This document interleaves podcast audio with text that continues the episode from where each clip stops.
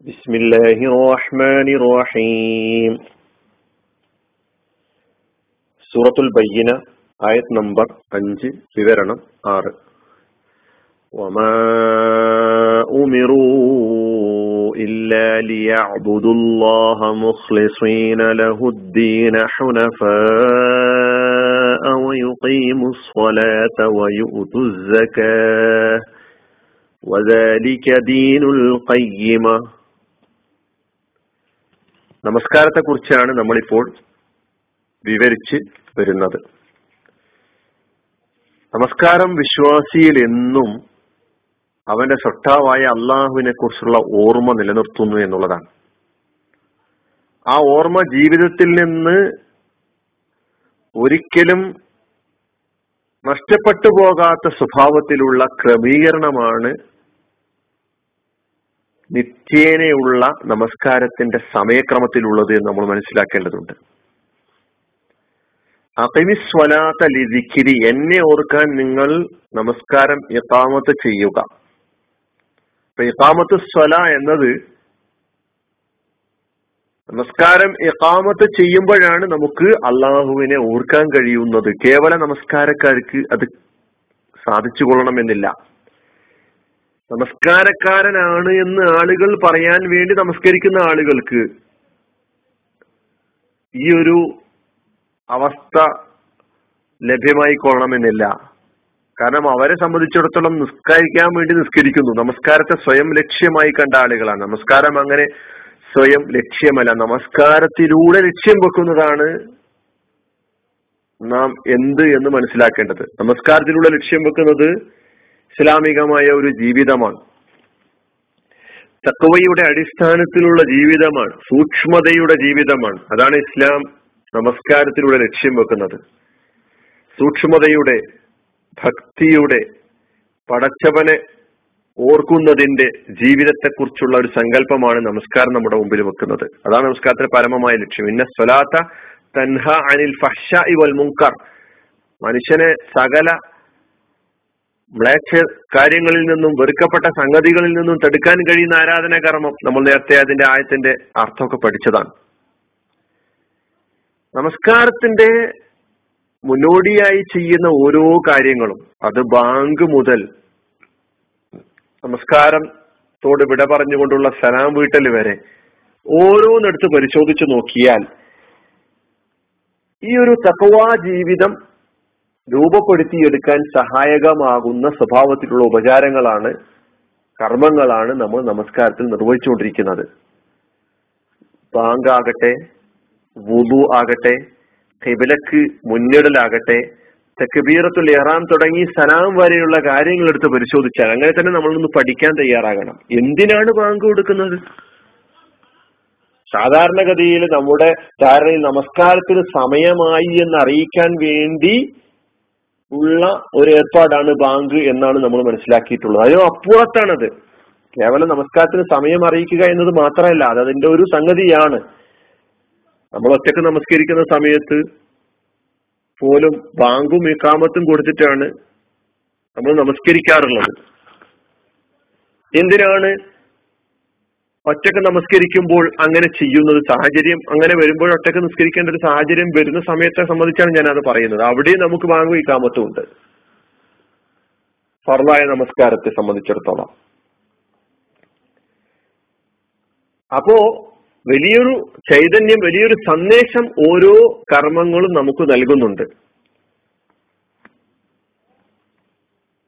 അഞ്ച് നേരത്തെ നമസ്കാരത്തെ കുറിച്ച് റസൂൽ നായ്സലാസം പരിചയപ്പെടുത്തുന്നത് നിങ്ങളുടെ വീട്ടിന്റെ മുന്നിലൂടെ ഒഴുകുന്ന നിറഞ്ഞ ശുദ്ധമായ വെള്ളം കൊണ്ട് ഒഴുകുന്ന നദിയിൽ നിന്ന് ഒരു ദിവസം ഒരാൾ അഞ്ച് തവണ കുളിക്കുന്നു എന്ന് സങ്കല്പിക്കുക ഹൽ തറനിഹി അയാളുടെ ശരീരത്തിൽ വല്ല അഴുക്കും ബാക്കിയാകുമോ എന്നാണ് പ്രവാചകൻ ചോദിച്ചത്. സഹാബാക്കൾ ഇല്ലെന്ന് പറഞ്ഞു.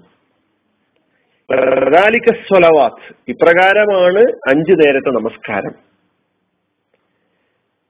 വളരെ അർത്ഥവത്തമായ ഒരു ഉദാ ഉപമ ഉപമയാണ് അള്ളാഹുവിന്റെ റസൂൽ ഇവിടെ നമ്മുടെ മുമ്പിൽ അവതരിപ്പിച്ചിട്ടുള്ളത്.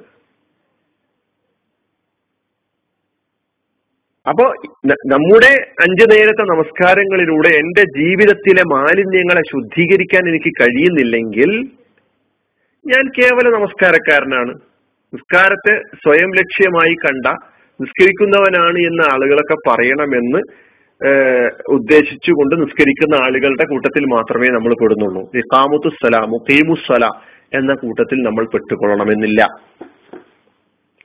ഇനിയും നാം മുന്നോട്ട് പോകുമ്പോൾ നമസ്കാരം ജമാഅത്തായിട്ട് നിർവഹിക്കുന്നതിന്റെ പ്രാധാന്യത്തെ കുറിച്ച് ഇസ്ലാം വളരെയധികം മുൻഗണന പറഞ്ഞിട്ടുണ്ട്. ഇരുപത്തിയഞ്ച് ഇരട്ടി പ്രതിഫലത്തെക്കുറിച്ചും വേറൊരു റിപ്പോർട്ട് ഇരുപത്തിയേഴ് ഇരട്ടി പ്രതിഫലമാണ് അതിനുള്ളത് എന്നതിനെ കുറിച്ചൊക്കെ പറഞ്ഞിട്ടുണ്ട്. ജമാഅത്തായ നമസ്കാരം. നമ്മളൊന്ന് ആലോചിച്ച് നോക്കുക ഒറ്റയ്ക്ക് നമസ്കരിക്കുമ്പോൾ കിട്ടുന്ന ഒരു കോൺസെൻട്രേഷൻ ഒരിക്കലും തന്നെ സംഘമായി നിർവഹിക്കുന്ന നമസ്കാരങ്ങളിൽ കിട്ടാറില്ല. എന്നിട്ടും ജമാഅത്തായിട്ടുള്ള നമസ്കാരത്തിന് ഇസ്ലാം പ്രാധാന്യം നൽകുന്നു. അത് ഇസ്ലാമിന്റെ സാമൂഹിക ബോധത്തെയും സാഹോദര്യ ബോധത്തെയും സമത്വ ബോധത്തെയും സൂചിപ്പിക്കുന്ന ഒരു ആരാധന കർമ്മമായതുകൊണ്ടാണ് നമസ്കാരത്തിൽ സഫ് നിൽക്കുന്നതിന്റെ പ്രാധാന്യത്തെക്കുറിച്ച് പ്രവാചകൻ സല്ലാ അലൈഹി സ്വലമ പറഞ്ഞ ഭാഗങ്ങളൊക്കെ ഒന്ന് നമ്മൾ പഠിക്കാൻ തയ്യാറായാൽ ഈ സമത്വഭാവ ബോധ ബോധം നിലനിർത്തേണ്ടതിന്റെയും സാഹോദര്യം നിലനിർത്തേണ്ടതിന്റെയും സാമൂഹിക ബോധം നിലനിർത്തേണ്ടതിന്റെയും പ്രാധാന്യം നമുക്ക് മനസ്സിലാക്കാവുന്നതാണ്.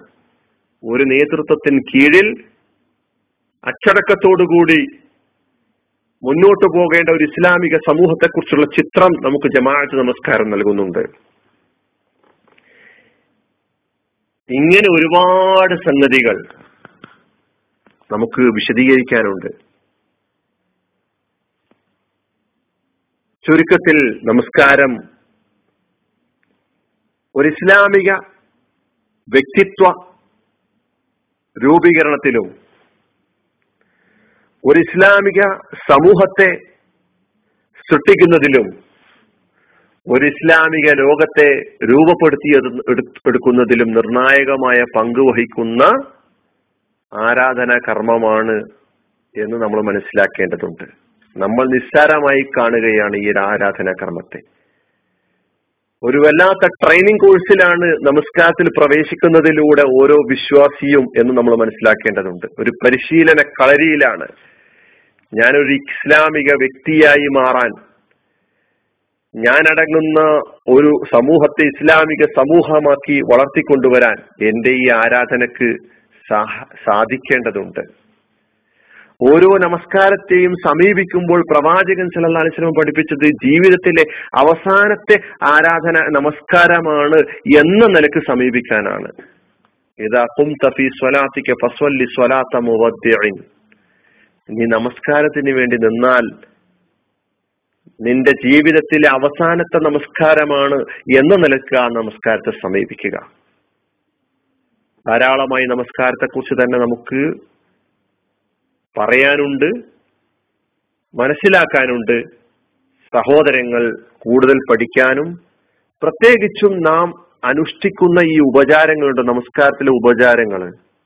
തക്ബീറത്തുലെ ബാങ്ക് വുദു തക്ബീറത്തുൽ ഇഹ്റാം റുക്കൂ എത്തേതാലി സുജൂദ് തുടങ്ങി സലാം വരെയുള്ള ഓരോ കാര്യങ്ങളും ഇടയ്ക്കുള്ള പ്രാർത്ഥനകൾ അടക്കം തന്നെ അതിന്റെ ഒരു ചൈതന്യത്തെ കുറിച്ച് പഠിക്കാൻ. എന്താണ് അതുകൊണ്ട് ലക്ഷ്യം വെക്കുന്നത് എന്നതിനെ കുറിച്ച് പഠിക്കാൻ നിങ്ങൾ മുന്നോട്ട് വരണം എന്നാവശ്യപ്പെട്ടുകൊണ്ട് ഞാൻ അവസാനിപ്പിക്കുന്നു. അള്ളാഹു സുബാനു താല നമസ്കാരത്തിലൂടെ ഉണ്ടാകണമെന്ന് ഉദ്ദേശിച്ചുള്ള എല്ലാ ലക്ഷ്യങ്ങളും പൂർത്തീകരിക്കുവാൻ നമ്മെ സഹായിക്കുമാറാകട്ടെ. وآخر دعوانا أن الحمد لله رب العالمين. السلام عليكم.